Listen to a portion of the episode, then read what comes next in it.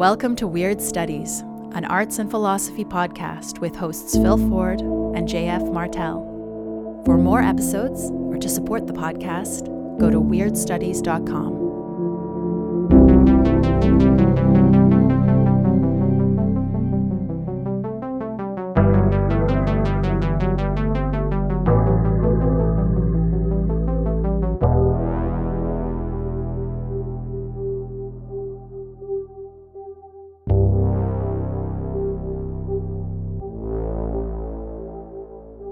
Welcome to Weird Studies. I'm JF Martel. For this 105th episode of the show, we were pleased and honored to be joined by Tamler Sommers, professor of philosophy at the University of Houston and co host of the magnificent Very Bad Wizards podcast. Our topic was David Lynch's 1992 film Twin Peaks Fire Walk with Me. Although the conversation touches on scenes and ideas from the original TV series as well as the more recent Showcase series that Lynch completed in 2017. Now, most of the time on Weird Studies, we try to proceed such that even listeners without prior knowledge of our topic will be able to follow along. But Tamler, Phil, and I are hopeless Twin Peaks nerds. No sooner had we begun to chat than we got into minutiae that only listeners who are familiar with the Twin Peaks universe will be able to understand. So before you listen to this one, I strongly recommend that you watch Fire Walk with Me. I should probably warn you that the film is dark, like very dark, but it's also very good. If you prefer to listen on without watching the movie or the show, here's a broad, spoiler ridden outline of the story. Twin Peaks is essentially a murder mystery set in a fictional Washington town called Twin Peaks. The murder victim is Laura Palmer, homecoming queen loved by all in the community. The murderer, as revealed in season two of the series, is her father, Leland Palmer. The original show focuses on the efforts of FBI Special Agent Dale Cooper as he tries to solve the case. The film Fire Walk with Me is a prequel recounting the events leading up to Laura Palmer's tragic death. And in case that sounds too straightforward, Twin Peaks includes a heavy dose of the surreal and the supernatural. There are entities at work in this small town that are not quite of this world. The man from another place, also called the little guy in what follows, as well as other characters such as uh, Judy, Bob, and Mike, are among these spirits whom Agent Cooper encounters as he delves deeper into the enigma that is Twin Peaks. So this one goes out to the die-hard Twin Peaks fans among our listeners, of which I know there are many. I want to take this opportunity to thank Tamler for coming on and sharing his brilliant insights. If you dig it as much as we did, please go and check out Very Bad Wizards, on which Tamler and his co host Dave Pizarro talk psychology and philosophy, often through the lens of films, stories, and other works of art. It's one of the very best podcasts out there. Finally, this intro will be incomplete without the usual Patreon pitch. So if you like what you hear today, consider supporting us on Patreon and thereby gaining access to various exclusive goodies. If you're already a patron, well, thank you very much. Okay, on with Twin Peaks Fire Walk with me, Phil Ford, and Tamler Sommers. Let's rock.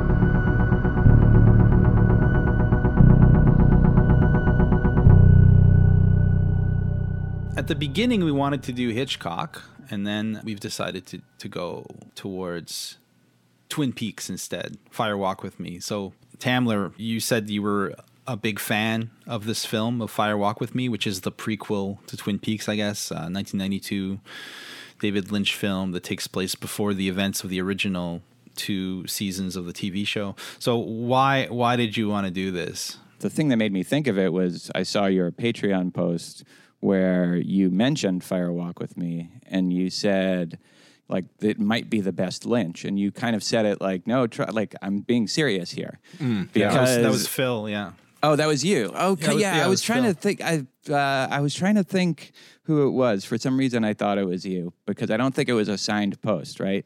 Oh shit! I forgot to put my name on it. God damn it! I think you did it because I actually had that thought. Uh, but I guess because we were interacting more. Anyway, so when Yeah. you said that, I, I kind of agree. I think it, it is maybe the best Lynch, even though it is not regarded as such. I mean, I think now the genius of the film has been recognized in hindsight, and maybe it, it's a little overblown how much of a critical disaster it was when it came out. But in any case, I love Fire Walk with Me as its own thing, and then I love it as a part of Twin Peaks and Twin Peaks: The Return, and that whole mythology. And I, you know since 2017, my daughter and I just started binging Twin Peaks first, which she hadn't seen, and I had only seen once. And, you know, as a prep, and then Fire Walk with Me as a prep to watching The Return. And it was, you know, it's this incredible experience watching the show and then rewatching it. We've rewatched it uh, three times in its entirety. I mean, it's so it's it's almost hard to separate also the degree to which it's kind of a bonding experience with my daughter too. It's something we spend summers doing is just obsessing about it and theorizing and coming up with new thematic connections. And at every level this show has been this enriching experience for me over the last four years Of all films to bond with your daughter over,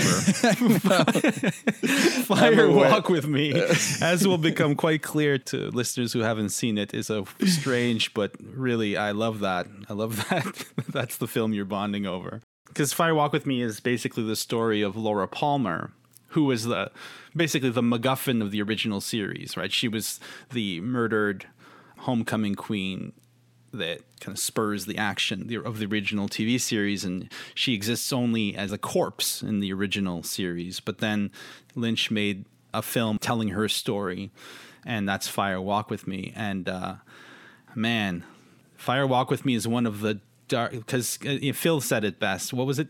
He said that it's horror drenched in sorrow, which you don't often Yeah. find. There's one other film, a French film called Martyrs, that Yeah. plays to that particular affect and it's one of the few films that i think it's like a horror film but it's a horror film about sadness and that's what makes it so so effective i find and so uh, devastating is that what you said phil am i misquoting you? Yeah, pretty much. Uh, that it's a horror film, but it's horror that's built up from layer upon layer upon layer of sorrow, an all-you-can-eat buffet of garmonbozia.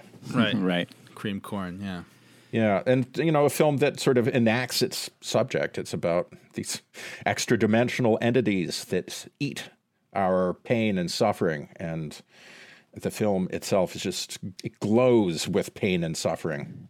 It does, and I think this is especially true of the last two thirds or three quarters of the of the film when you get to Laura Palmer's story.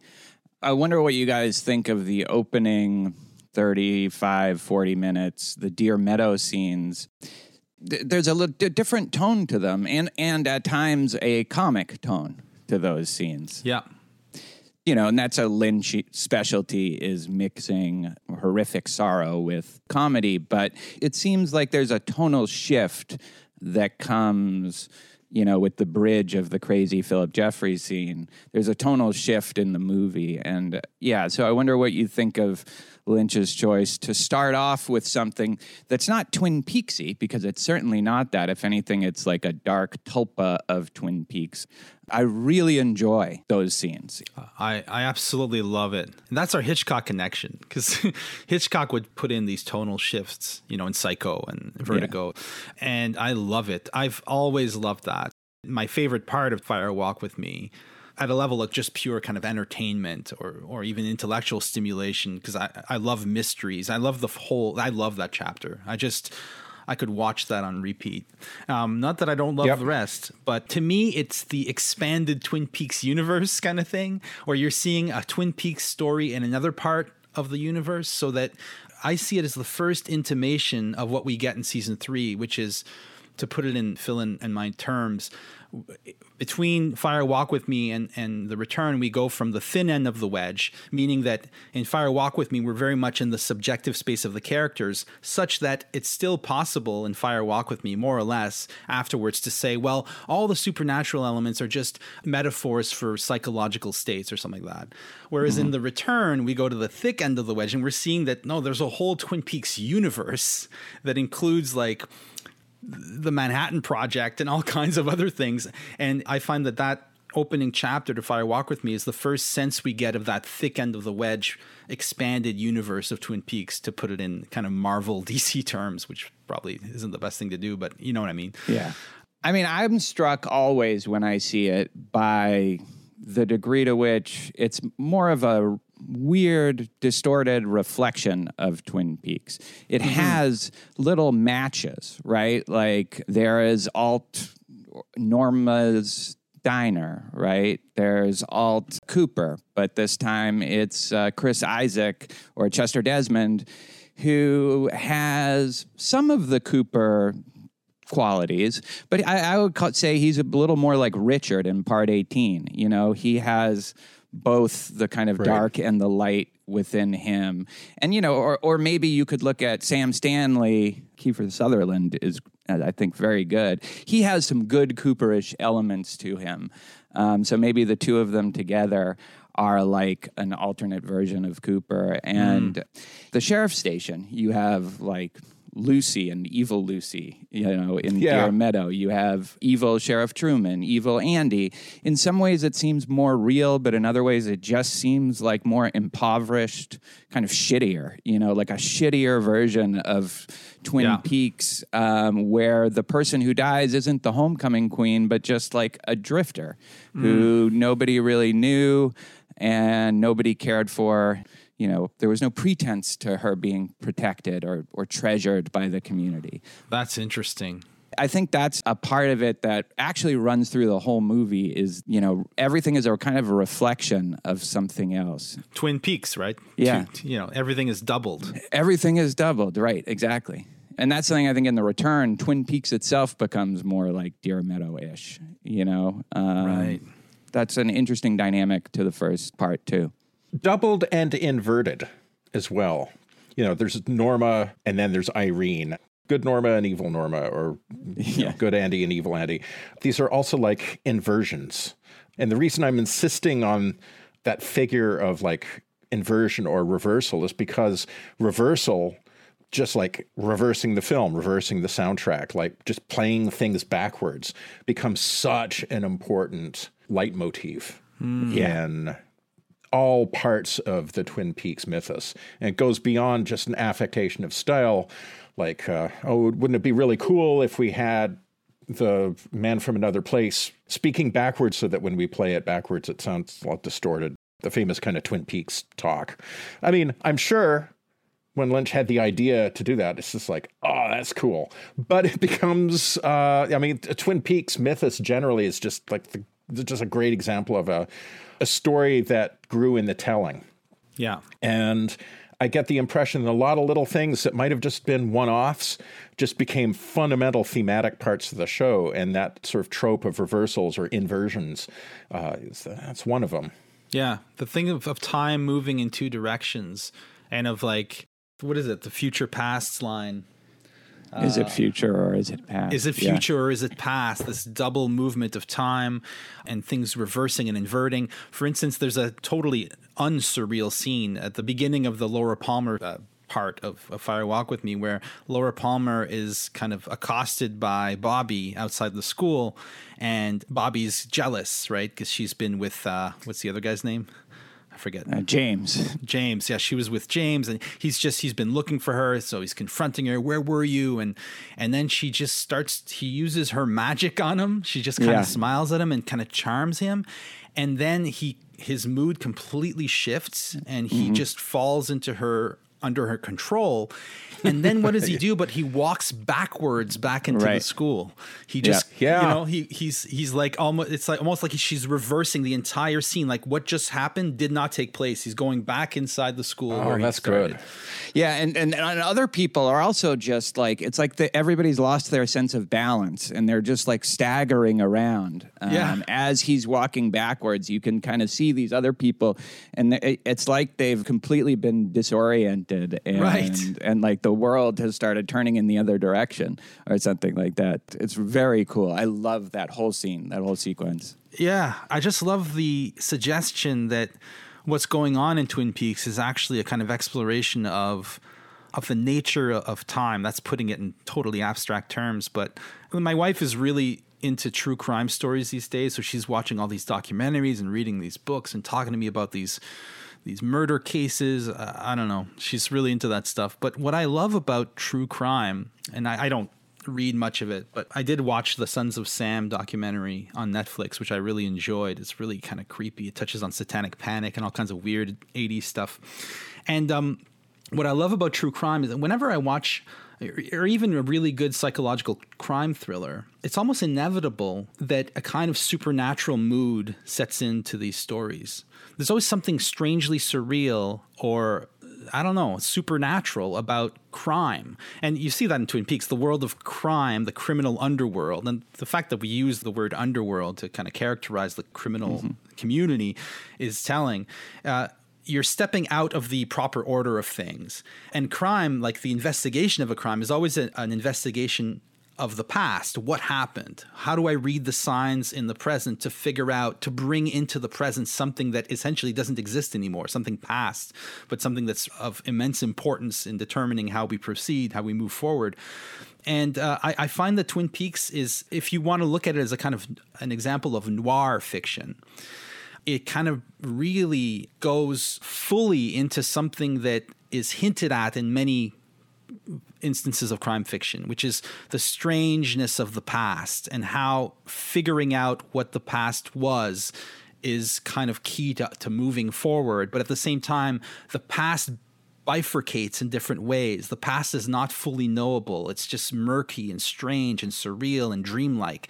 And um, I just that's the that's what I get from Twin. That's what I love most. I think about Twin Peaks. Yeah, I mean, like uh, the whole first, I don't know, 15, 20 minutes, there are so many pictures of clocks and mentions of time. Like the sheriff, the evil Truman says it's 4.30, like you can't go look at the body. And then I think he says we work on uh, our own clock or something like that. Uh, and then there, you know, there's there's just shots of a clock. Teresa Banks's trailer has like three clocks in it, and we see the the times uh, in it. There's that whole "do not wake before 9 a.m." So it is clearly putting into your subconscious an obsession with time, and of course the famous like.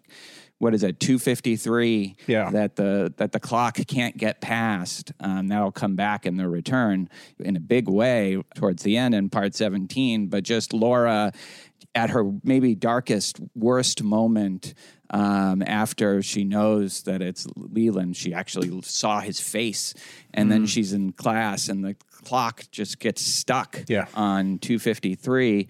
You're absolutely right that this is a time obsessed uh, movie, and the time doesn't work like we think it works Right. in any of Twin Peaks. which is a kind of a hard thing to depict. Like, how do you show time moving sideways, or, or you know, orthogonally, or or or or whatever? You know what I mean? Like, not in the linear direction we expect. You know the scene from Twin Peaks: The Return, season three, when Cooper is in that mauve world. Yeah. Yeah, he's he's on his way out of the lodge, but he has a number of like kind of stops along the way, and he is in this kind of strange. That's one of my favorite moments in the entire series. It's kind of an apartment kind of thing. Is that the yeah. one? Yeah. Yeah. Isn't that in episode eight? Th- three, Nope. right? Oh, three. So Right. three. Right. Sorry. Yeah. But in that, the way it's shot is con- with all these stutter, like stutter steps, like um, jump cuts, where we suddenly like jump back a few seconds. So it's like trying to give us this a visual sense of time just being like a slippery substance, something that's kind of moving around, and space as well. And you know, We never encounter time without space, and we never encounter space without time. You know, in that very same scene, he to escape the extremely malevolent entity chasing him. He runs up onto the roof, and the roof is of this completely different structure, this little cube floating through space. Yeah. Uh, and then when he comes back down, he's in a different apartment like room with a different person. Played, incidentally, by the same actress who played Ronette Pulaski. Um, and you have just have all of these moments of dislocation, spatial and temporal dislocation. That scene in particular, but it's just something that Lynch does throughout the mythos. It's just a fundamental part of what the mythos is. Is just this meditation on the fraying of um, of space time.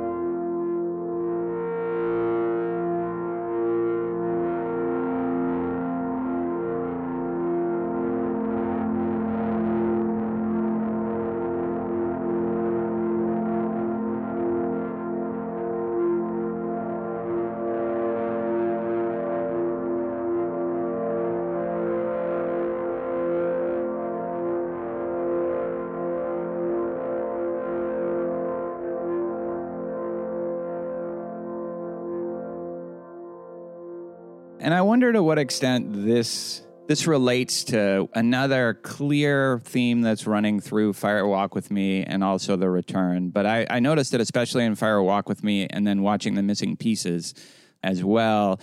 This idea that there are two worlds and that there is, as the little man says, intercourse between the two worlds. So there's this world of dream or, you know, image or TV. Sometimes it seems like they're characters in a TV show, especially in in the return, I think there is that sort of suggestion. And sometimes they're just completely separate worlds that are distinct. Well, they're always distinct, but sometimes they're superimposed, but sometimes they mix. Yes. Right? And I think that opening of like the axe coming to the television. First you're you just have the static of the blue and you don't even know what you're watching. And then all of a sudden, like the violent reality interacts with the image or the other world. And this idea of like, you know, one world intruding on another world somehow, that and the idea of time being slippery and unstable probably have some connections. To- Oh, absolutely. Totally, totally. Um, it's funny because this is exactly what I'm reading and thinking about these days. I, I just uh, read the first part, well, reread, read, I don't know. I, I read bits and pieces. I read at it in the past, but I read it systematically, closely. Uh, the first part of David Hume's treatise of human nature.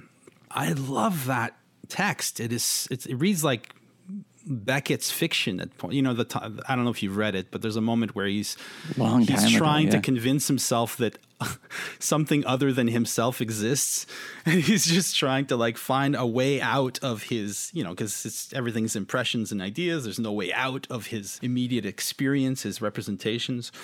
But one thing I love about Hume is his theory of the imagination. He says the imagination sets the rules of the possible, not reason. And the imagination can concoct all kinds of crazy things. And he describes them like fiery dragons and all all that stuff that exists in the imaginary world. And then he goes on to argue that the causal order that makes such things as dragons and unicorns impossible in our reality, he argues that that entire causal system is actually just a figment of the imagination. So that the causal order exists within a kind of wider imaginal world of surreal, infinite possibility. And so you have these kind of two worlds. So I, I'm just mentioning that because the way you just described it, and I think you're absolutely right. And I think that's reflected in the title, Twin Peaks. Another book I just read is Antonin Artaud's uh, theater and its double, where he really works with this idea that everything has a double and that we just see half of everything. Like there's always everything kind of produces a specter, which is just as real as the thing, but not perfectly perceptible unless you're attuned with it. Uh, this idea that there are two worlds, two series of the real interacting and intersecting at specific points, like in moments of synchronicity or in moments of of intense affect, of like horrific crimes, where the mythical, imaginal, phantasmal world breaks into this world and screws up our idea of time because all of a sudden it seems like what's happening now was ordained a long time ago or something's coming at us from the future. I don't know, this I just I just love that that way of looking at Twin Peaks and it explains a lot of why I was so deeply affected by it this week uh, when I watched it again. But there's this other element also. Well, you know, a lot of people see Twin Peaks Fire well, Fire Walk with Me as a kind of happy ending. The way it's commonly phrased, if you read about it, is she acquires her own agency. She takes control. And I was really struck watching it this time around, thinking about that, of how much control she's in starting at the end of the movie, right? It's like she, through sheer force of will, frees Ronette Pulaski, like doing something impossible, untying her, you know, I guess, you know, via the angel, untying Ronette Pulaski. But if you, the way it's shot, it looks like Laura, through incredible strain on her, is doing it and also getting the door open. And then also, I was struck by the fact that Laura seems like she is making Leland kill her. Yes. And Leland doesn't want to. Like, Leland doesn't want to kill her. She is making him do it so that you know, at least in one interpretation, which I find plausible, so that this cycle of abuse and and violence and darkness doesn't continue. It ends with Laura Palmer, and mm. she is the one that's taking charge of that moment. And what allowed her to get to that point is the fact that she faced reality finally. The mask came off and she realized that it was Leland, her father, who was raping her, sexually abusing her for all these years. And I don't know, you see this in The Return too. I think you see it most clearly in Nadine's story that there needs to be a kind of waking up, a kind of awakening outside of a reality. And the, rea- and the waking up is painful, but it's liberating and ultimately positive. Yeah. And And so the reason I bring this up now is that at times it seems like the two worlds are on the same level of reality. Neither is more real. Like you were saying, neither is more real than the other. They're just two aspects of a larger being. But then at times it also seems like there is an underlying reality. Maybe it's an it's a reality that underlies both the worlds, you know, so the two worlds are superimposed on the underlying reality, but that like good happy stories, the few happy stories there are within the Twin Peaks underlying universe are when people awaken to to a kind of deeper reality. Mm. Painful as it is, it is ultimately the thing that sets them free and allows like Nadine to set Ed free too. So it's both it's positive for the person and it's positive for the people around them like Laura, you know, like she realized, uh, look, look what I almost did to Donna. And I can't keep doing this. And it was a painful realization, but she did it. And, you know, of course, it's tragic because she also has to die for this. That aligns with uh, at the very beginning when she calls herself a turkey. and she goes like gobble gobble and mm-hmm. and James is like you're not a turkey but a turkey is the only remaining sacrificial animal we have, right? So she's like describing herself not a, as not a bad point. Yeah. yeah oh, that is so interesting. That's great. She's she has to be sacrificed for this to end. That idea that Laura offered herself as a kind of sacrifice is I think confirmed or at least you can get a lot of support for that theory in the return. Absolutely. Yeah. I really like Tamler, what you were saying about the necessity of awakening. Yeah. I'm thinking back to, you know, the original series, the, the first season, where they're, I, I think Hawk says this, I think, can't quite remember that the the lodge can be accessed in two ways through fear and through love Yeah. And there's two forms of gnosis in twin peaks the gnosis of fear and the gnosis of love hmm. Yes. it's interesting because one of the running themes in Lynch's films, or at least the way it gets talked about in criticism, is the idea of like, you know, the darkness lurking beneath the seemingly tranquil surface of suburban America. That's what people always say about Blue Velvet, right? But Yeah. it doesn't really quite work that way. This is like a overly schematic way of thinking about it. What it is, is to me, that we're presented with a world that has places where the boundary between worlds gets thin. And that can happen anytime and any place. And we can go around a corner and boom, all of a sudden you feel the presence of that other world pressing in on you. It happens constantly. This is one of the things that music does, where you can have a musical cue and it's almost like a cloud passes over it. There's a great moment when they're taking the little prop plane into the private airbase to see Lil's weird dance in that first part. You hear what's called in the soundtrack the Deer Meadow Shuffle, and just for a moment, there's this kind of, as you see a kind of point of view of the, the plane cockpit, this kind of it's almost like a little cloud of musical unease that just kind of drifts across, almost like you're watching a sun dappled landscape and you see just a shadow of a cloud drift across the landscape. Just drifts across for a second and then it's gone. And then it's back to that kind of groovy lounge jazz and the kind of absurd, surreal comedy of Lil's Little Dance.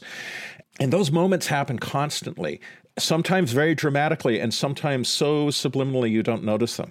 It is given to any character, however marginal, to stumble into one of those places where it gets thin, mm-hmm. where suddenly the presence of that other world becomes palpable, even if you don't know what it is. I think about my dog who flips out when there's a storm somewhere in central Indiana, like miles and miles away and it's sunny where we are, but my dog gets scared because he could just feel that mm-hmm. there's like a disturbance in the air.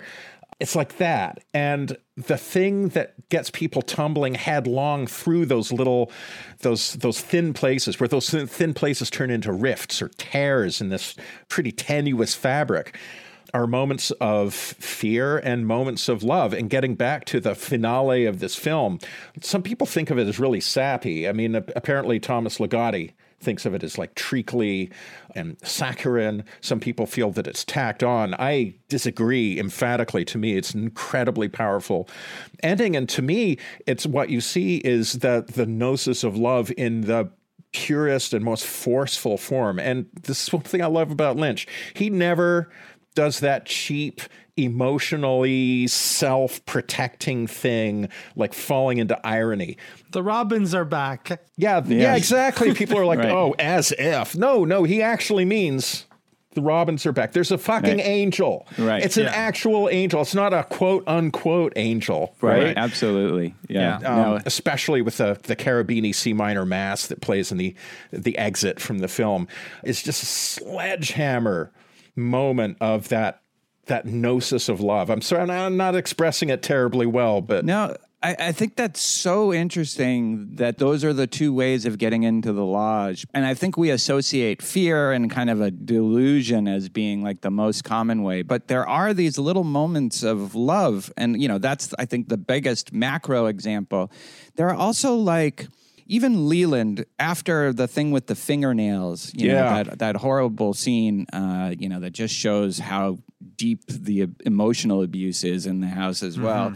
And there's this picture of Leland, and he's trapped in his anger. And but then all of a sudden, he just like there's this little light, and he all of a sudden just kind of he gets like a little glimpse of something of, and it's a love glimpse. He goes in and and he says he loves Laura so much, and he means it, you know. And I and, and I think another echo of that is the incredible scene in the club, the pink room they call it, mm. because that's the Badalamenti song that's playing at the time.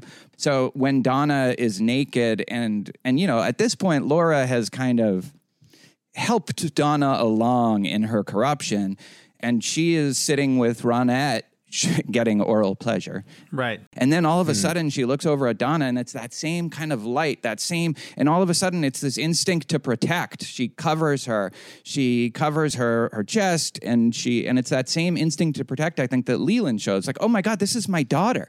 And she's Yeah. hurting and she's distressed and I need to protect her. It's this little glimpse of love. And it's like that that is also this thing that can happen. And I don't know why I associate that necessarily with the lodge, but I associate it with a kind of breakthrough into a different kind of Yeah. world. Yeah. And there's a great little subliminal musical connection that kind of says exactly what you just were saying. And I only noticed it on this rewatch that at that moment where Leland apologizes to Laura, Yeah. you hear a little bit of the cue that Angelo Badalamenti wrote for that last scene.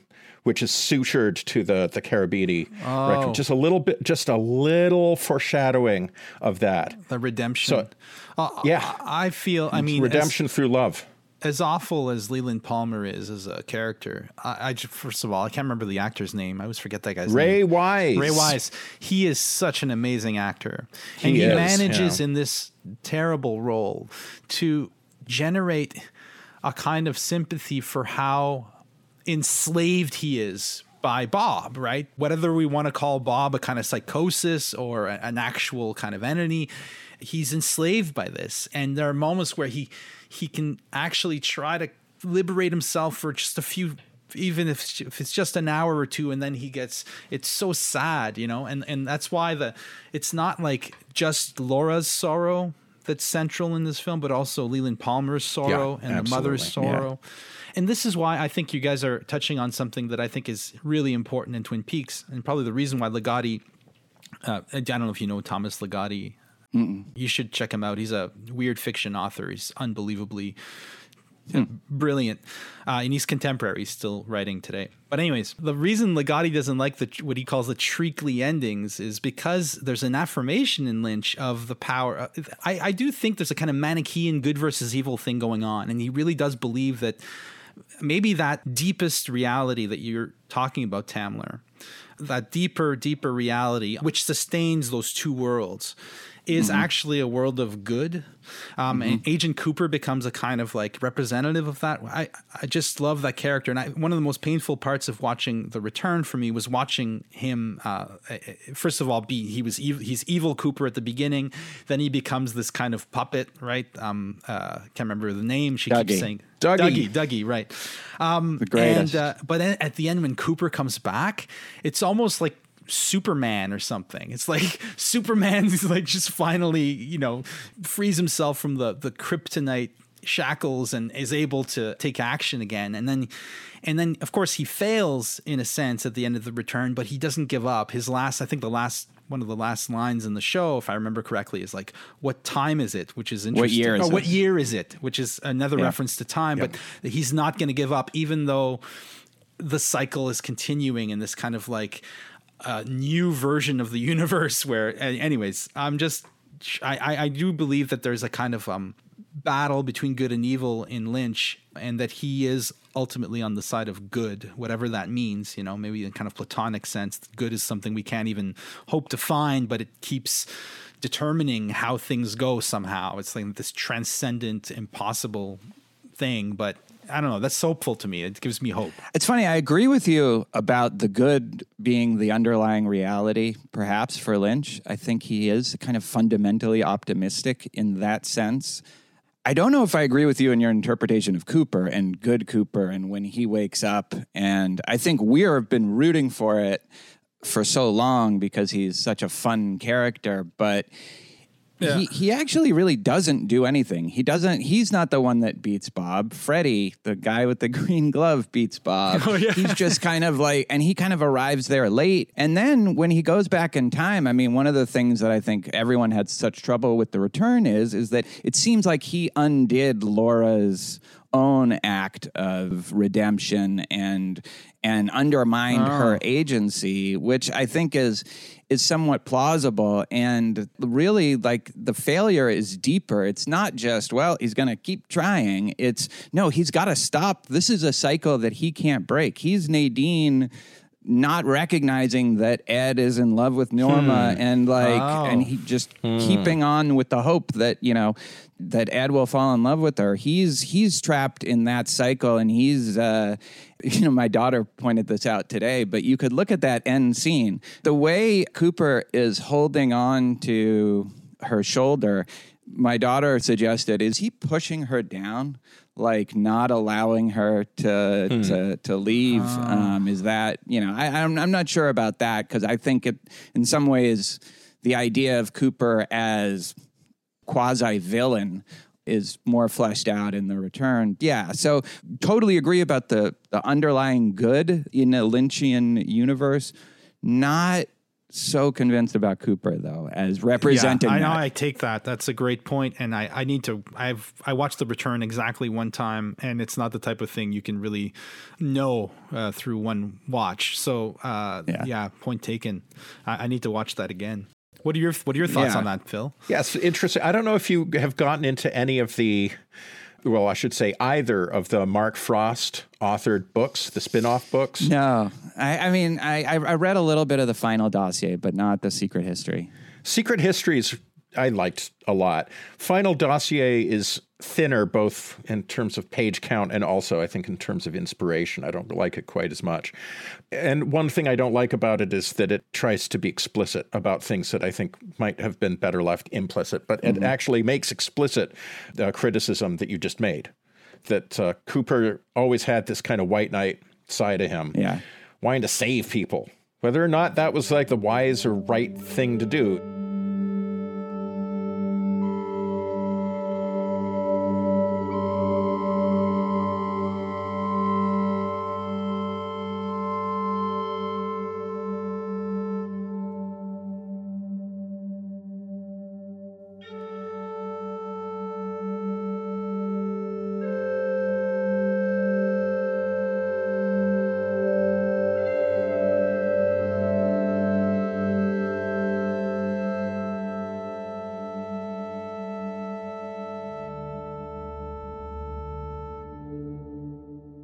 okay, we have like the Twin Peaks world, the mundane world, and then we have the other world, the lodge world, whatever. It's not just the lodge, clearly, it's a much larger ecology.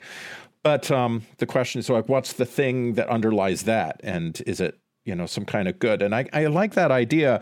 The way I think of it, it's good, but just because it's good doesn't mean it has any ability to affect actions it might be impotent. Right. Uh, or uh, it's funny. I heard an interview with uh, an occultist named Jason Louv. I think it was Jason Louv, who was talking about a period of sustained magical working, which kind of burned him out, fried him out, and he clearly went through a, a fairly extended kind of dark night of the soul type period. And he was talking about something that was either a dream or an acid trip. I can't remember which. But the image remains really burned in my mind, which is seeing the entire universe as a, just a cosmos of suffering just fucking infested with demons, but that there's this sort of like chain of bodhisattvas ringing around the universe, praying constantly for the wounded and damned souls of the cosmos, but ultimately in a position just of like spectators. They're just watching it happen. And so it might be that there is this kind of guardianship of the whole, but that might have nothing whatsoever to do with any outcome, either Yeah. the specific outcome of Laura and Dale or just the outcome of like the entire cosmos, which when you think of it, that is pretty fucking dark. Yeah, I mean, and and speaking of that, the idea that Laura says, and another awesome scene. This is just one great scene after another in Fire Walk with Me. Yeah. But when she's Yeah. lying on the couch with Donna, and you know Lynch shoots it from above, and she describes falling in space and then just extinguishing into a, a big burst of fire, and says that the angels are not, you know, they're not helping her. They've all gone away. They've all gone away. Maybe they're spectators far, far away. But like, even if it's an underlying good, an underlying good that has to extinguish you or something like that for you to Yeah. to to reach it. The other thing that what you just said made me think of Phil is Dougie and his goodness, which like, and I think Dougie, and, and when you rewatch it, JF, I think one of the absolute joys of rewatching The Return is going back to the Dougie scenes. Now that you know, Oh, I can't Now wait. that you know that you know you're not waiting for him to you know wake up as good Cooper, and you can just appreciate those scenes as they are. They're kind of comic masterpieces. I agree with that. I saw that. You I saw it the first that. time, yeah. I, I, I did Yeah, yeah. a lot, but but I also probably was a little frustrated at times. Although I, I got Waiting into the rhythm Cooper of wake it up. probably after the first like five or six episodes. But anyway, the Yeah. the um, the thing about Dougie that's so interesting is he never does anything. He he in fact is like like almost to the point of seeming disabled. He has no ability to affect anything around him.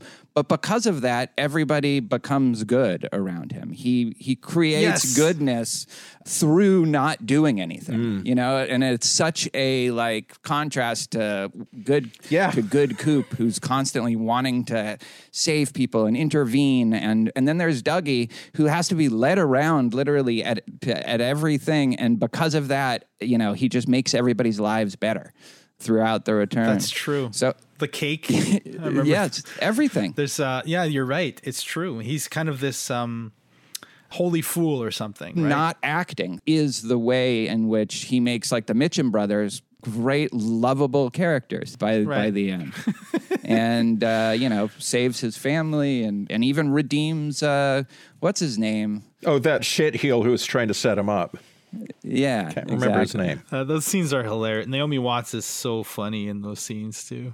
the Vegas so- scenes are just a pure pleasure you know Yeah. yeah. In retrospect, Lynch did something very, very clever. It's just that, you know, in Twin Peaks, he created Cooper as a figure of unalloyed good, which is what the fans Yeah. loved about him, but also makes him a little bit deficient as a character. What he wanted to do is he wanted to turn Cooper into a human being. And he did it in this extremely clever way by splitting him. You have Bad Coop, who has all of Cooper's efficiency, his ruthless efficiency, but like none of his good qualities. He's just a a figure of, as he tells that fucker Ray. yeah Uh, I don't. I don't need anything I want I don't need it Yeah, that's right. And um, with Cooper, it's sort of like taking white light and splitting it into its various colors through a prism. He sort of disassembles Cooper, and we can see this the, this really dark side and this side of joy and love and light. And then it's sort of like a stereoscopic image where the two images kind of meet and overlap. And you're like, oh, and that's Cooper, who we've been waiting for all this time. Such that, I mean, if you take that kind of darker view of him, it's like really fucking up at the end of season three, uh, which I can't banish the feeling Yeah. that that's probably true, that he really did just fuck it all up at the end. Then there's a context for it. You're just like, oh, yeah. Even though I suppose it's not exactly Cooper who fucks it up at the end, it's Richard, but I don't know. It get- It gets complicated. it's hard to deny just the way, just the feel of the the final shot and the return that that was not successful. Uh, yeah. No, I agree with that. It's not a happy ending. One thing I wanted to have, uh, I was interested in your thoughts about is the codedness of everything, um, and it's, I guess this is especially apparent, but not exclusively in the first thirty minutes or thirty-five minutes. So of course you have the the uh, what's her name.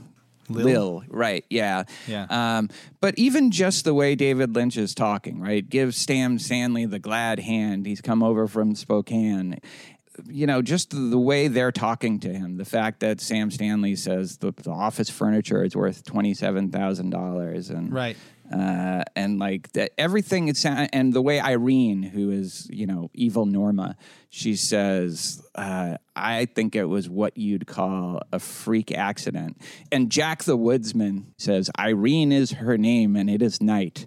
Don't go any further with it. There's nothing good about it." Like the, these just sound like codes, but I don't exactly Right. know what to make of it. I mean, maybe codes in a dream, you know, as part of somebody's subconscious, or what, you know, like what to make of the coded language. Because I think it also is like you see it in the rest of the, the movie as well. There are times where there's some reference to something else that we don't get. personally i really enjoy that that's what i saw fire walk with me first before i even watched the series in 90 probably 93 or 94 when it came out on video and um, i was immediately drawn into it because of that cryptic coded layer of meaning there that you're you're getting snippets of something bigger and you're it's up to you to try to figure out what that thing is Yeah. I- that's one of the reasons I love that opening sequence in Fire Walk with Me is precisely because the whole thing is kind of this weird surreal puzzle. And again, just realize like the name of the dancer that Commissioner Gordon hires, I guess, to convey a bunch of information to the agents is a way for Lynch to tell us you're in a universe where you need to interpret now. Yeah. Okay. And, and, and not necessarily that there's some kind of ultimate solution to the puzzle, but that's the mode that you need to inhabit to properly see this film is you need to be reading signs interpreting mm-hmm. signs again it has something to do with with time i think and with that other world that you know you were talking about two worlds that world of the imagination where things are connected not by causal relations but by relations of sign- of meaning synchronistic relations of symbolic meaning or something like that and it goes with the backwards thing. Like, for example, Lil is a name that is spelt the same whether you write it, you know, mm-hmm. you read it frontwards or backwards. And I've always loved to allow myself to interpret Twin Peaks and, and have theories about what's going on. Yeah, that, those that's my impression. I, I that's my favorite thing about Twin Peaks, and I, my favorite parts of Twin Peaks, the ones that I get most of a thrill from, are the lodge scenes where we're given a kind of enigma to ponder and those are the things that to me i take away from that i come back to them again and again like when he says for example so the little man uh, what's his name? The man from another place who is the arm of mike the other spirit that has turned against the lodge or is maybe in a weird way trying to to uh, is angry at Bob for whatever reasons. But anyways, the the little guy when he's touching the table and he's talking about garmonbozia, then he just starts to describe the Formica table and its color, and it's like okay, well, my latest interpretation was what he's saying is that garmonbozia is what allows them to experience our world. These spirits need pain and sorrow to experience the wonder of this beautiful surface of this table, this Formica. They get to, and there's a part where we hear Bob's voice telling Laura, I want to taste through your mouth. Yeah. Right? They want to be embodied. They're like hungry ghosts wanting to find a way to become embodied again in our world. But you can't get that. You- You don't have a character coming up and telling you this. You have to kind of put it together from all these clues, and you'll never know if you're right or wrong. So I love that. Yeah, in the missing pieces that goes even deeper. He, he says something like the chrome reflects our image. Yeah, and I like that this idea of trying to become embodied. I think there is this kind of realization that they lack reality. You know, just Philip Jeffries saying almost desperately, pleadingly, like, it's a dream. We live inside a dream. It's that same kind of we need to be realized in some other fashion. Mm-hmm. And that runs through, I think, a lot of both Fire Walk with Me and The Return is it's people. oh, absolutely. Yeah, and I like that. You're right. I want to taste through your mouth. Yeah, I want my garmonbozia. Uh, yeah. I think you're absolutely right. That's a brilliant insight. Never thought of that. But yeah, they want to feel our world. Yeah. And this is something also that has another inversion or reversal. There's also the hungry ghosts in our world that want the exact same thing, but to go from here to there. So, uh, Windom Earle in season two, and also the high school principal, what's his name in the Return. Oh, uh, right. remember his name. Uh, I don't remember, but I, I know what you're talking about. Yeah, he wants to get into that. Would you interpret that little spiral thing as the lodge, the thing that they're chasing? I guess. I mean, it's definitely a place where that thinness or that frayedness of the barrier just full on becomes like a hole. Yeah. I guess it's like I see the red room as something different from that just because it seems like I, I don't know when David Lynch is almost sucked into it and when Andy gets pulled into it, he's with the fireman. And at that point it seems like that's a different place. That's uh but Yeah. but it is another world for sure. Yeah, unfortunately, we all, well, Twin Peaks fans, tend to use the lodge kind of as a Yeah. metonym for the entire otherworld ecology that includes that fortress where the fireman lives and the mauve world where Cooper visits briefly and the room above the convenience store. And these are all different places. And, you know, one of my favorite scenes of all is that scene. I think it's episode 14, but I'm not sure of the return where Evil Coop needs to take care of some business. He needs to go and see Yeah. Jeffries. And he goes through all these different portals, and there's different kind of checkpoints almost. He's conducted from one place to another and ends up and goes through a door the end of a long hallway, and suddenly we're in the courtyard of a cheap motel.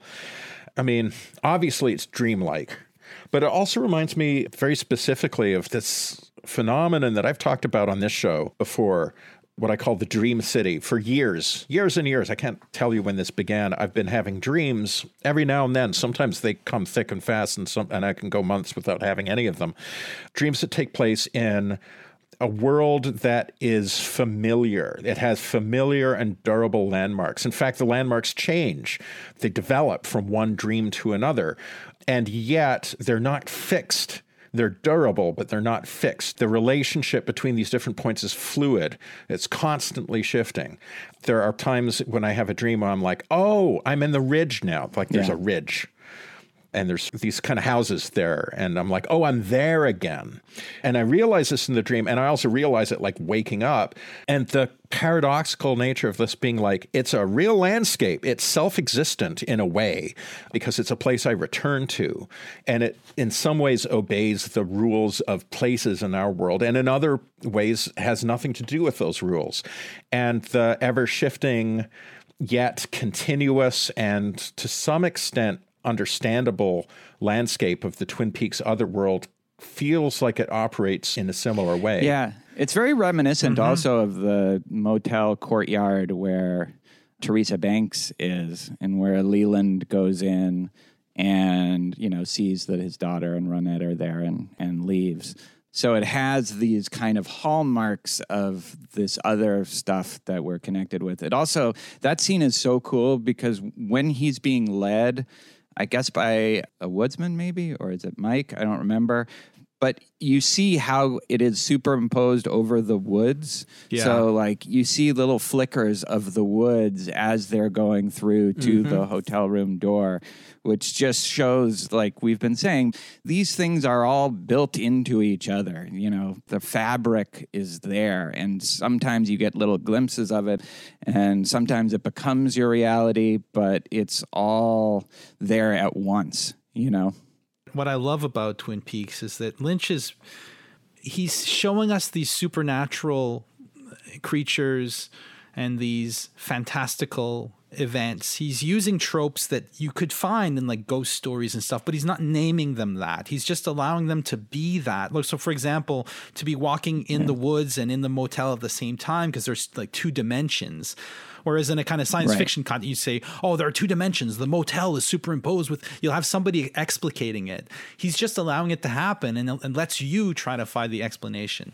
And in a way, that's I think that's part of the the Twin Peaks project. And this is something for me that was confirmed when I watched part eight of The Return, is that.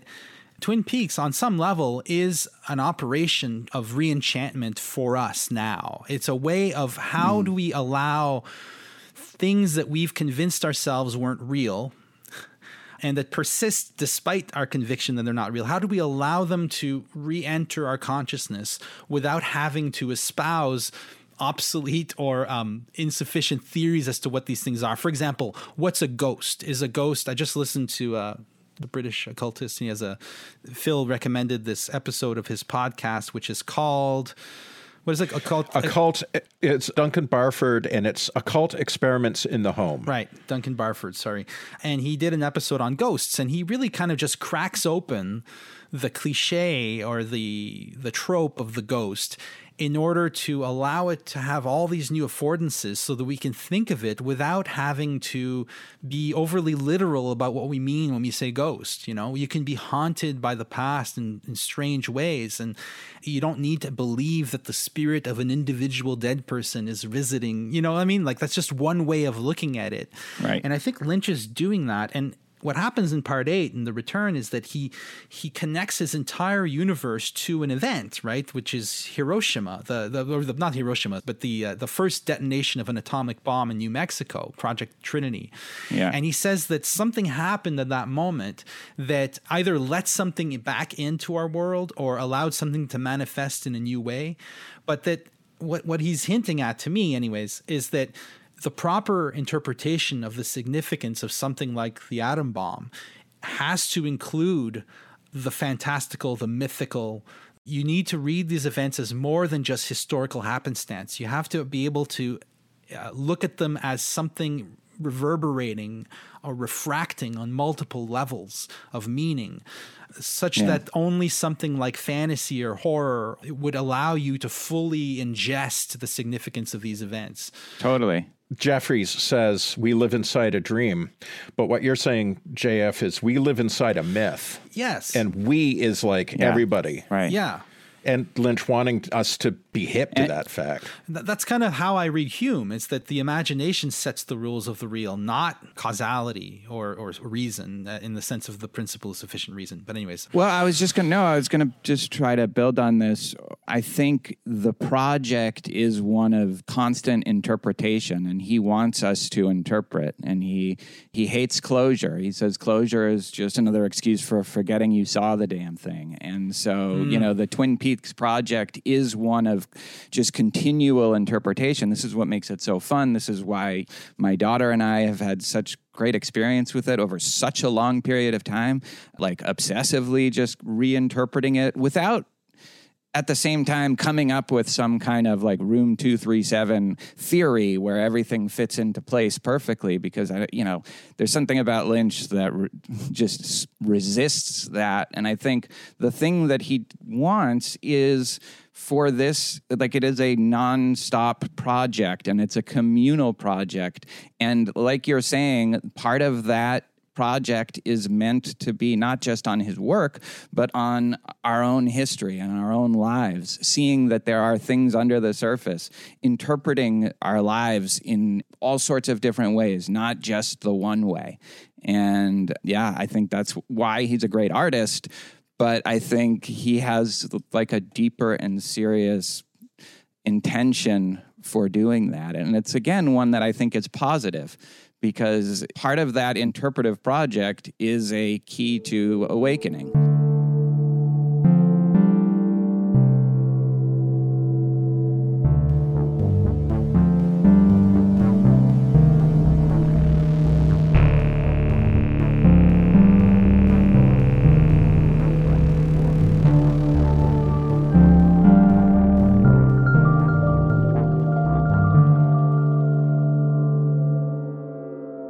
Another thing you have in Fire Walk with Me and in the return at interesting spots is distractions, like a lot of noise. You know, like in Fire Walk with Me, the paradigmatic scene of this is when Laura and Leland are driving their car, and mm. there's all this like honking, oh, yeah. and this guy, this van coming up behind him, and and and Mike pulls up, and he's yelling at uh, Leland, and nobody can. It's just chaos. And there's you know the great scene outside the diner in the return where Bobby and you know there's this constant honking, and it seems, and then also the window washing scene in the return. It's there's it's like you're trying to figure something out, but there's these loud, cacophonous, chaotic noises that are getting in the way of it. And I feel like maybe that's these are the obstacles to doing that kind of deep interpretation that he wants us to do um, huh. reimagining or something but there there is this kind of yeah this chaotic cacophony that is there's nothing good about it it just seems like it's uh, just a pure distraction that just unsettles us and makes us anxious without any kind of like uh, yeah yeah like a, a, chaos without any redeeming force whatsoever just right. like a pure and absolute chaos that would that'd yeah. be the worst news possible if that was the underlying world right yeah at, um, at moments yeah. when like things could progress in some way because i think sometimes these things happen when characters may be about to make connections and it's just mm-hmm. an obstacle to making those connections. Hmm. And that's kind of part and parcel of work in this field of let's call it the paranormal or the the you know paranormal in the literal sense of interpreting outside of the normal mode that's been sanctioned by our political academic authorities when you're stepping out, one interpretation leads to another, and eventually things get too noisy. You see this in Hellier, yeah. that show that we discussed on uh, Weird Studies. It's a little web series. I don't know if you've seen it. It's these these young paranormal investigators hear about goblins in the hills of was it Kentucky? Yeah, uh, yeah, and then they go investigating, and it just leads into this kind of chapel perilous smorgasbord of synchronicity and weirdness. And there are points where things get so cacophonous and chaotic that it's like the only way go forward would cost you your sanity, right? It seems like that type of chaos is always waiting at the fringe. It's it's kind of the occupational hazard of of a an open a truly open project of interpretation. Well, that's kind of an interesting enantiodromia. That's one of our favorite words on the show. Um, the idea that something, when pushed to its furthest limits, will reverse into its opposite.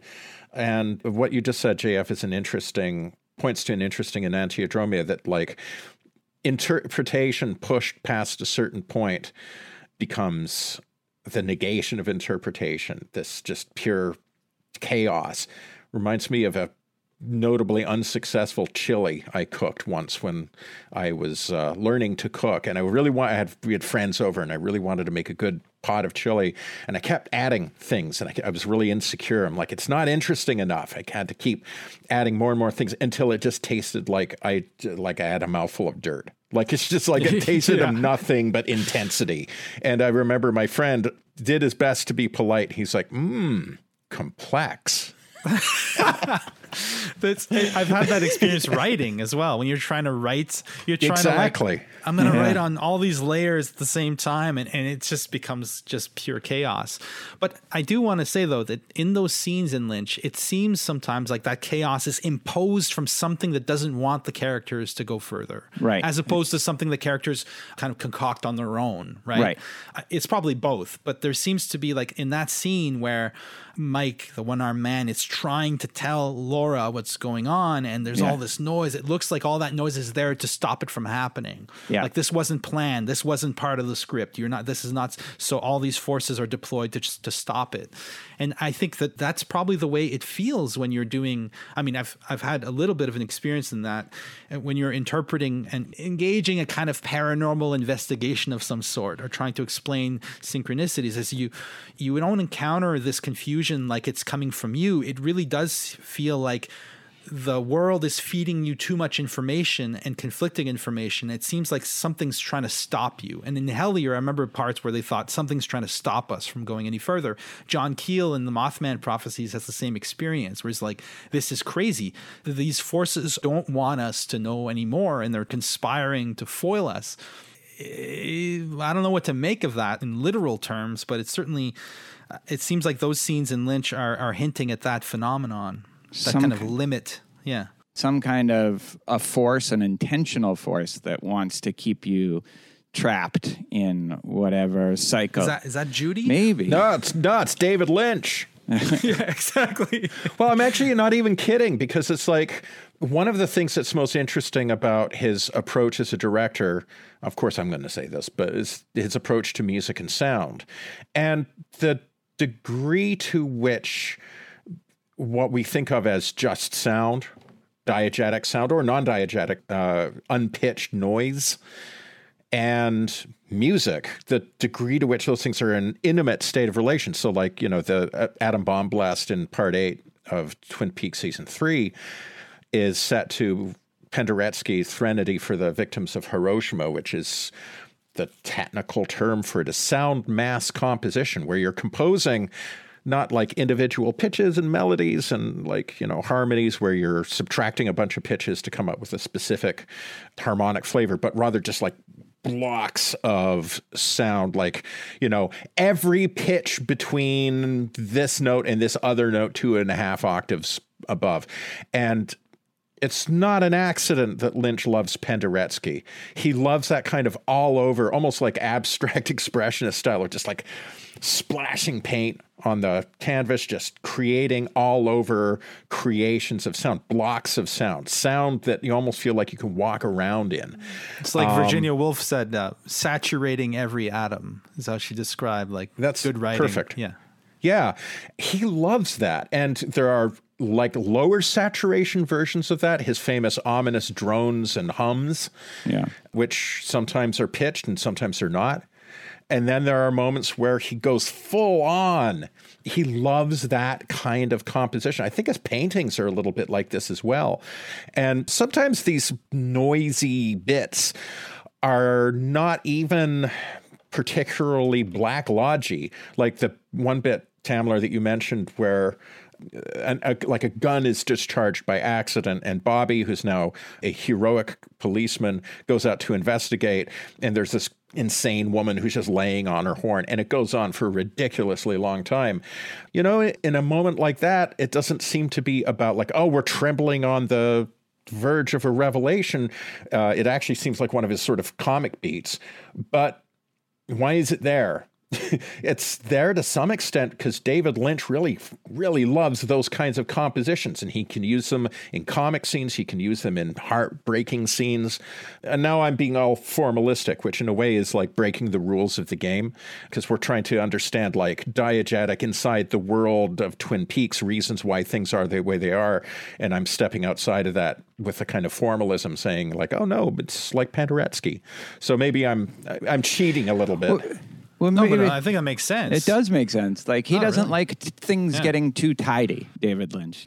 And the scene right before that in season three, what leads into it is Shelley and Bobby and the, their daughter and it starts to become almost explicit how, oh, the daughter is still trapped in the cycle that her mom was trapped in, attracted to the bad boy. And her mom is still attracted to the bad boy, you know, and then all of a sudden you get this chaos and, and craziness. It's like, just as maybe you were getting a little too tidy with how you are seeing things, all that just gets thrown back out into that's a, that's really that's an interesting idea. Yeah. Yeah, yeah. I mean, even if we were to say this is just something Lynch likes, there remains the reason. Well, what is it that he likes about it? And I think that yeah. that this universe is overdetermined. There's too many ways to go forward. There are too many forces at work.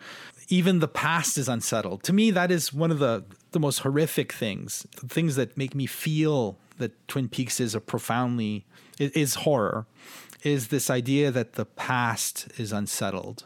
Yeah. Uh, I don't even know if I can name a scene to to substantiate that claim, other than you know the things we've already said. This playing with time, but again, this idea of crime investigation as a kind of temporal or, or trans-temporal experience. Like when a detective comes to a crime scene, he or she is looking at an event in the past, and a detective lives in the past in a Bergsonian way, like like the past is this duration that still endures, and you really have to believe that the past is somehow real.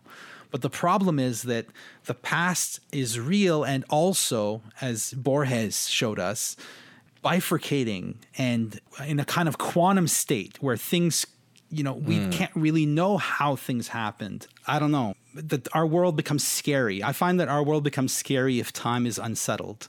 Um, Well, I mean, obvi- like the big example of that, right, is Cooper going back and in, if you interpret it literally, which I don't like to do, but uh, some people do, he he stopped Laura from being killed, and so he actually took time and Changed it. changed it, and that's that was a mistake. It was a tragic mistake. Exactly. That's what's interesting. Yeah. Change the past is very, very dangerous and not a good thing to do. There's a whole uh, scene right now in occultism of retrocausal magic. I don't know if you've read about that, but instead of trying to to aim your visualization op- your, your magical operations at changing the future oh i need some money to pay the rent or i need you know to find true love or whatever you actually try to change your past i find that profoundly disturbing as an idea Very disturbing. Um, yeah.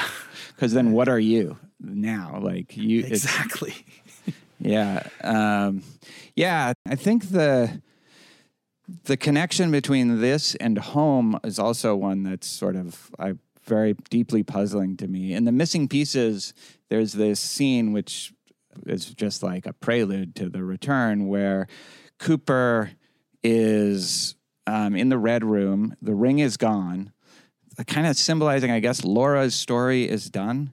And Cooper says, "What do I have to do now? What am I going to do now?" And the the little man says, "There's nothing left for you to do but go home," or something to that effect oh yeah yeah yeah and he and then just starts laughing kind of uh, it's a kind of i don't know but evil laugh or at least malevolent laugh cooper's story of the return to some degree is taking laura home or going home himself and i don't know how that relates to this idea of the past, but there is a deep connection there between this idea of home and this idea of an unstable past or uh, an encroaching Right. past, a fluid past. I don't know. Yeah.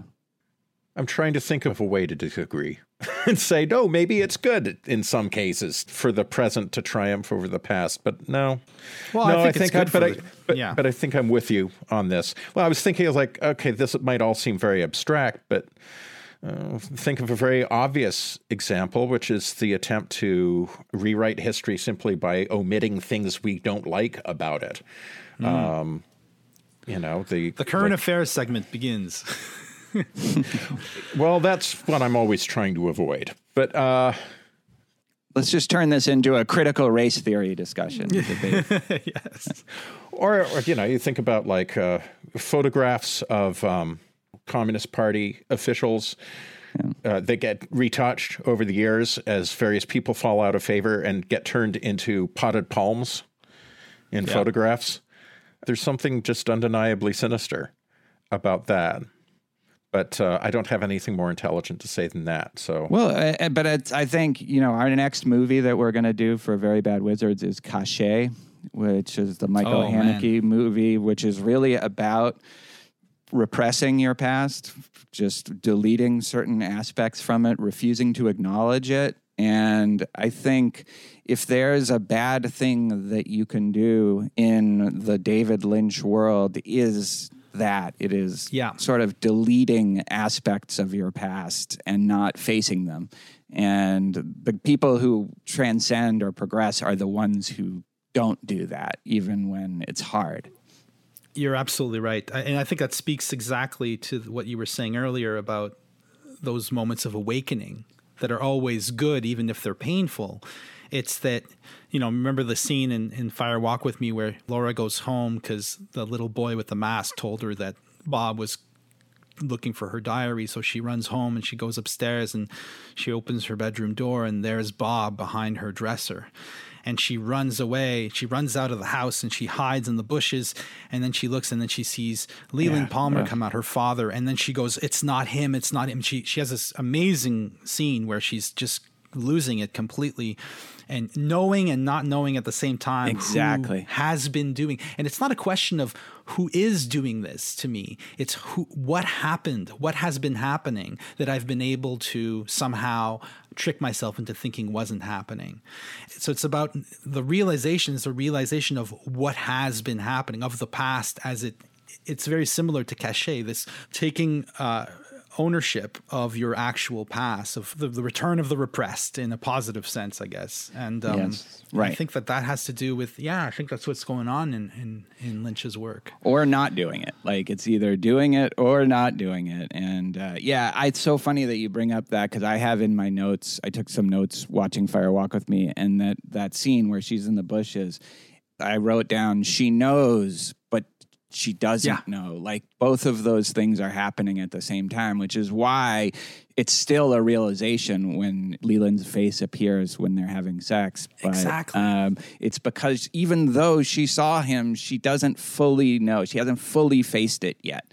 And and the, it's only that later moment that she fully reckons with it. And then everything is a linear straight line to her getting herself murdered essentially getting herself after murder and and at the same time liberating herself through that or whatever.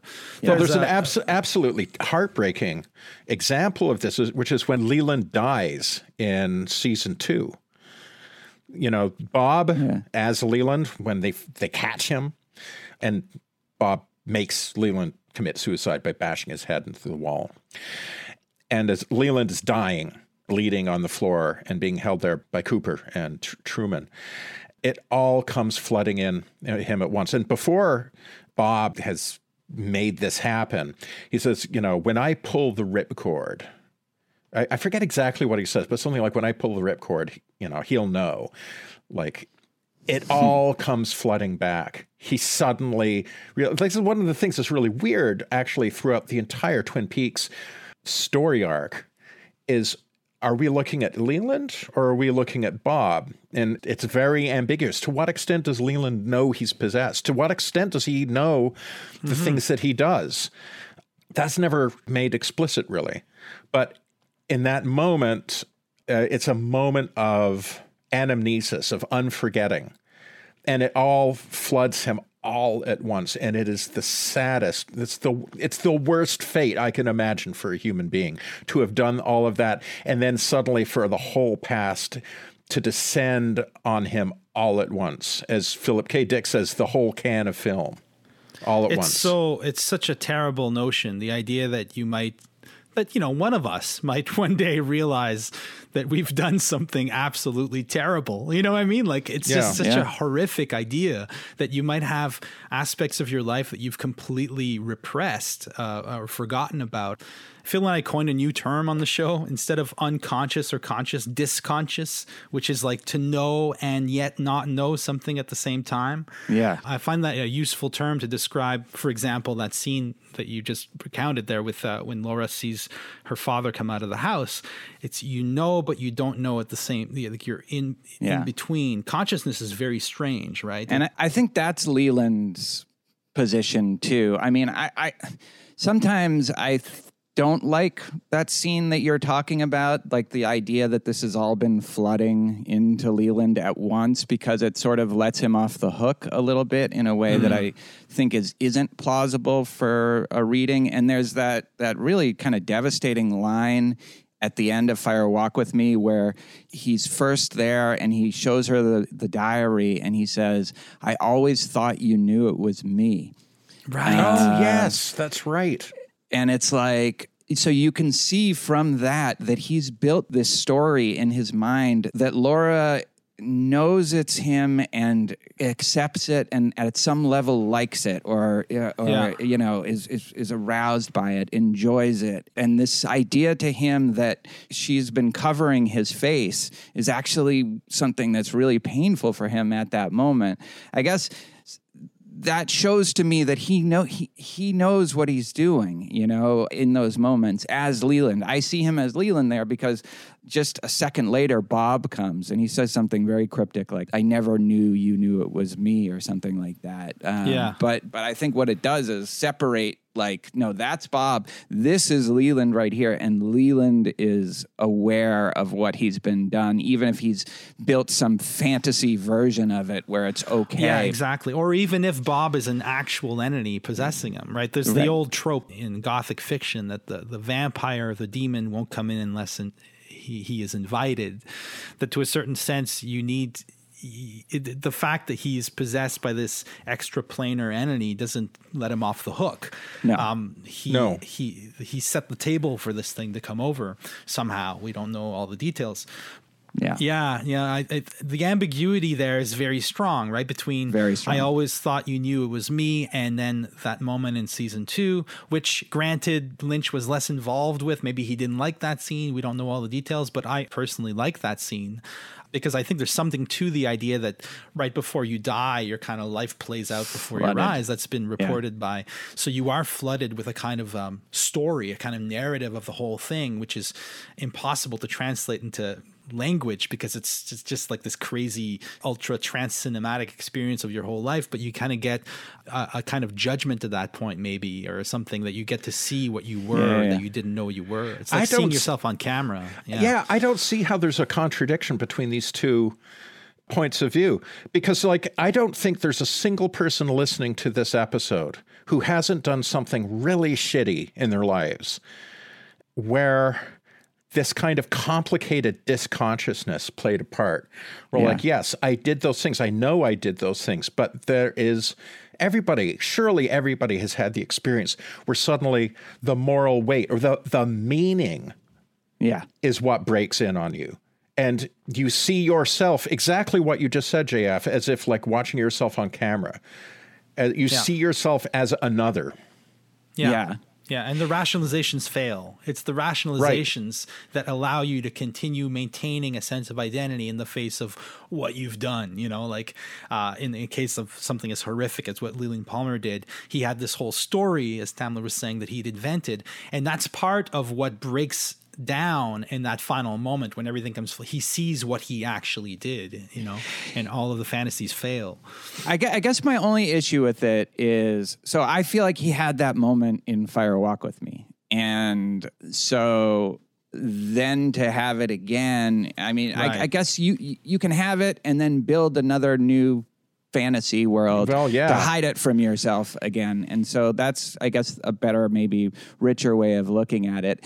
I also just I resist any kind of thing where it was bo- like where the ambiguity is settled, but it's settled in the direction of it was Bob just Oh, yeah. possessing kind of an innocent man, or No. you know. So, oh yeah um, no that yeah but, That- but I don't think that's that's that's, not just not a plausible uh, reading, no matter what. And you know, the the season two, see that that episode where he kills Maddy, and we first find out that it's Leland is just. It's just such a masterpiece, and there's a you know there's an allusion to it in Fire Walk with Me that I noticed where when Laura goes into the roadhouse, and Julee Cruise, I think, playing the same song that she plays in that episode, where all of a sudden everyone just starts crying in the roadhouse. This is right after Maddy died. There's no way for the people to know that, but everybody knows it somehow, and it's this just devastating kind of the the, the moment there, and that's. Can I say one last thing if we're wrapping up? I just want to give a little just love to Cheryl Lee's performance in Fire Oh Walk with Me. I think it's just so remarkable and the fact that I don't know why people didn't recognize that at the time. And Oh, at- for real. at- it- like, like, I feel like she should have just. It's the performance of the decade, and I, I'm just kind of in awe of it every time I see it. She just Yeah. emptied the clip in Yeah. that performance. She just put everything in it. I had the f- good fortune of seeing her and Ray Wise. There was a special screening of Fire Walk with Me at a lovely old restored theater here in town in Bloomington. Uh, Ray Wise and Cheryl Lee were guests, and Ray Wise is just such a charming and funny guy. An old song and dance man, and he like got up and did a little dance and sang and did some some audience involvement. It was fucking awesome. And Cheryl Lee was so interesting. I, she said wonderful things, and I realized this morning I can't remember any of them. But what really strikes me is her affect, which is just like like a deeply serious person for whom Laura is a very real person to whom she has responsibilities. Mm-hmm. right There's Yeah. an I, I can't quite put in words, but an intimacy in the relation between the player and the part there. Really, in a weird way, it really did feel like I w- it was partly also seeing Laura. I know that's a silly and sentimental thing to say, but Not at all. Like I could, I, I feel like I get that from just reading interviews with her. And She's protective of Laura. That was something Yeah. that really emerged. It's interesting because in the diegetic reality of Twin Peaks, everybody loves Laura. That's the big thing in season. Homecoming Queen did Meals on Wheels. Everybody loved her. And then you realize she has this incredible dark sort of secret life. But um, you feel that in the extra diegetic reality too. Being in a mm-hmm. room full of people, all of them wearing Twin Peaks themed apparel, all of them who, like me, are able to recite just about every line of dialogue in this film, feeling the love and sorrow feeling that in real time was such a such a treat not a treat it was a blessing. It was like i was so fortunate to be able to experience that and a feeling of just love not just for cheryl lee. We do love cheryl lee. She's such an amazing actress. But like love of laura that was so palpable in that experience as well. We love laura. Yeah, my daughter is reading a book right now uh, called The Ghost of Laura Palmer, but it's just women's reflections on what Laura Palmer meant to them. Um, And and it's you know it's clear that it's deeply meaningful. It's like you say, it's also Cheryl Lee, and Cheryl Lee wrote a poem for it, and she wrote uh, a little essay, and a lot of it is just fans of the show just saying and you know victims of abuse and just to what extent that Laura Palmer and Cheryl Lee it was their thing that Laura never had like somebody that rescued or at least helped them make sense of their own lives and their own experience and I think she does that I think one of the sad things about Twin Peaks you see it in Fire Walk with Me you see it in the original series is they all loved her, but they all let her down. They Yeah. knew. They knew what was happening and they didn't act. And Laura knows that too. She she realizes that there's nobody there that's going to save her. And and and then in that way it connecting to your point about sacrifice, JF and and the connecting it to the turkey line is so brilliant because it's such an otherwise just preposterous scene, you know, like played completely straight. But like I, I love that you make even that like something that's like deep and I think true. Like she sacrificed herself for the town. And I, you know, one of the most interesting readings of season three, Twin Peaks, is the sacrifice was not made because she lived and Twin Peaks is falling apart. It's completely disenchanted and messed up and grimy and dirty, just like Deer Meadow. And Yeah. so, uh, like, I think there is something just, and Lynch has said this about Laura Palmer and Sheryl Lee, and that that is, uh, it's transcendent. I like to think that what we've been doing here for the last hour and a half or more, interpreting, and what everybody who loves Twin Peaks does is interpret, interpret, interpret. Uh, we're all trying to not let Laura down. That's beautiful. I love that.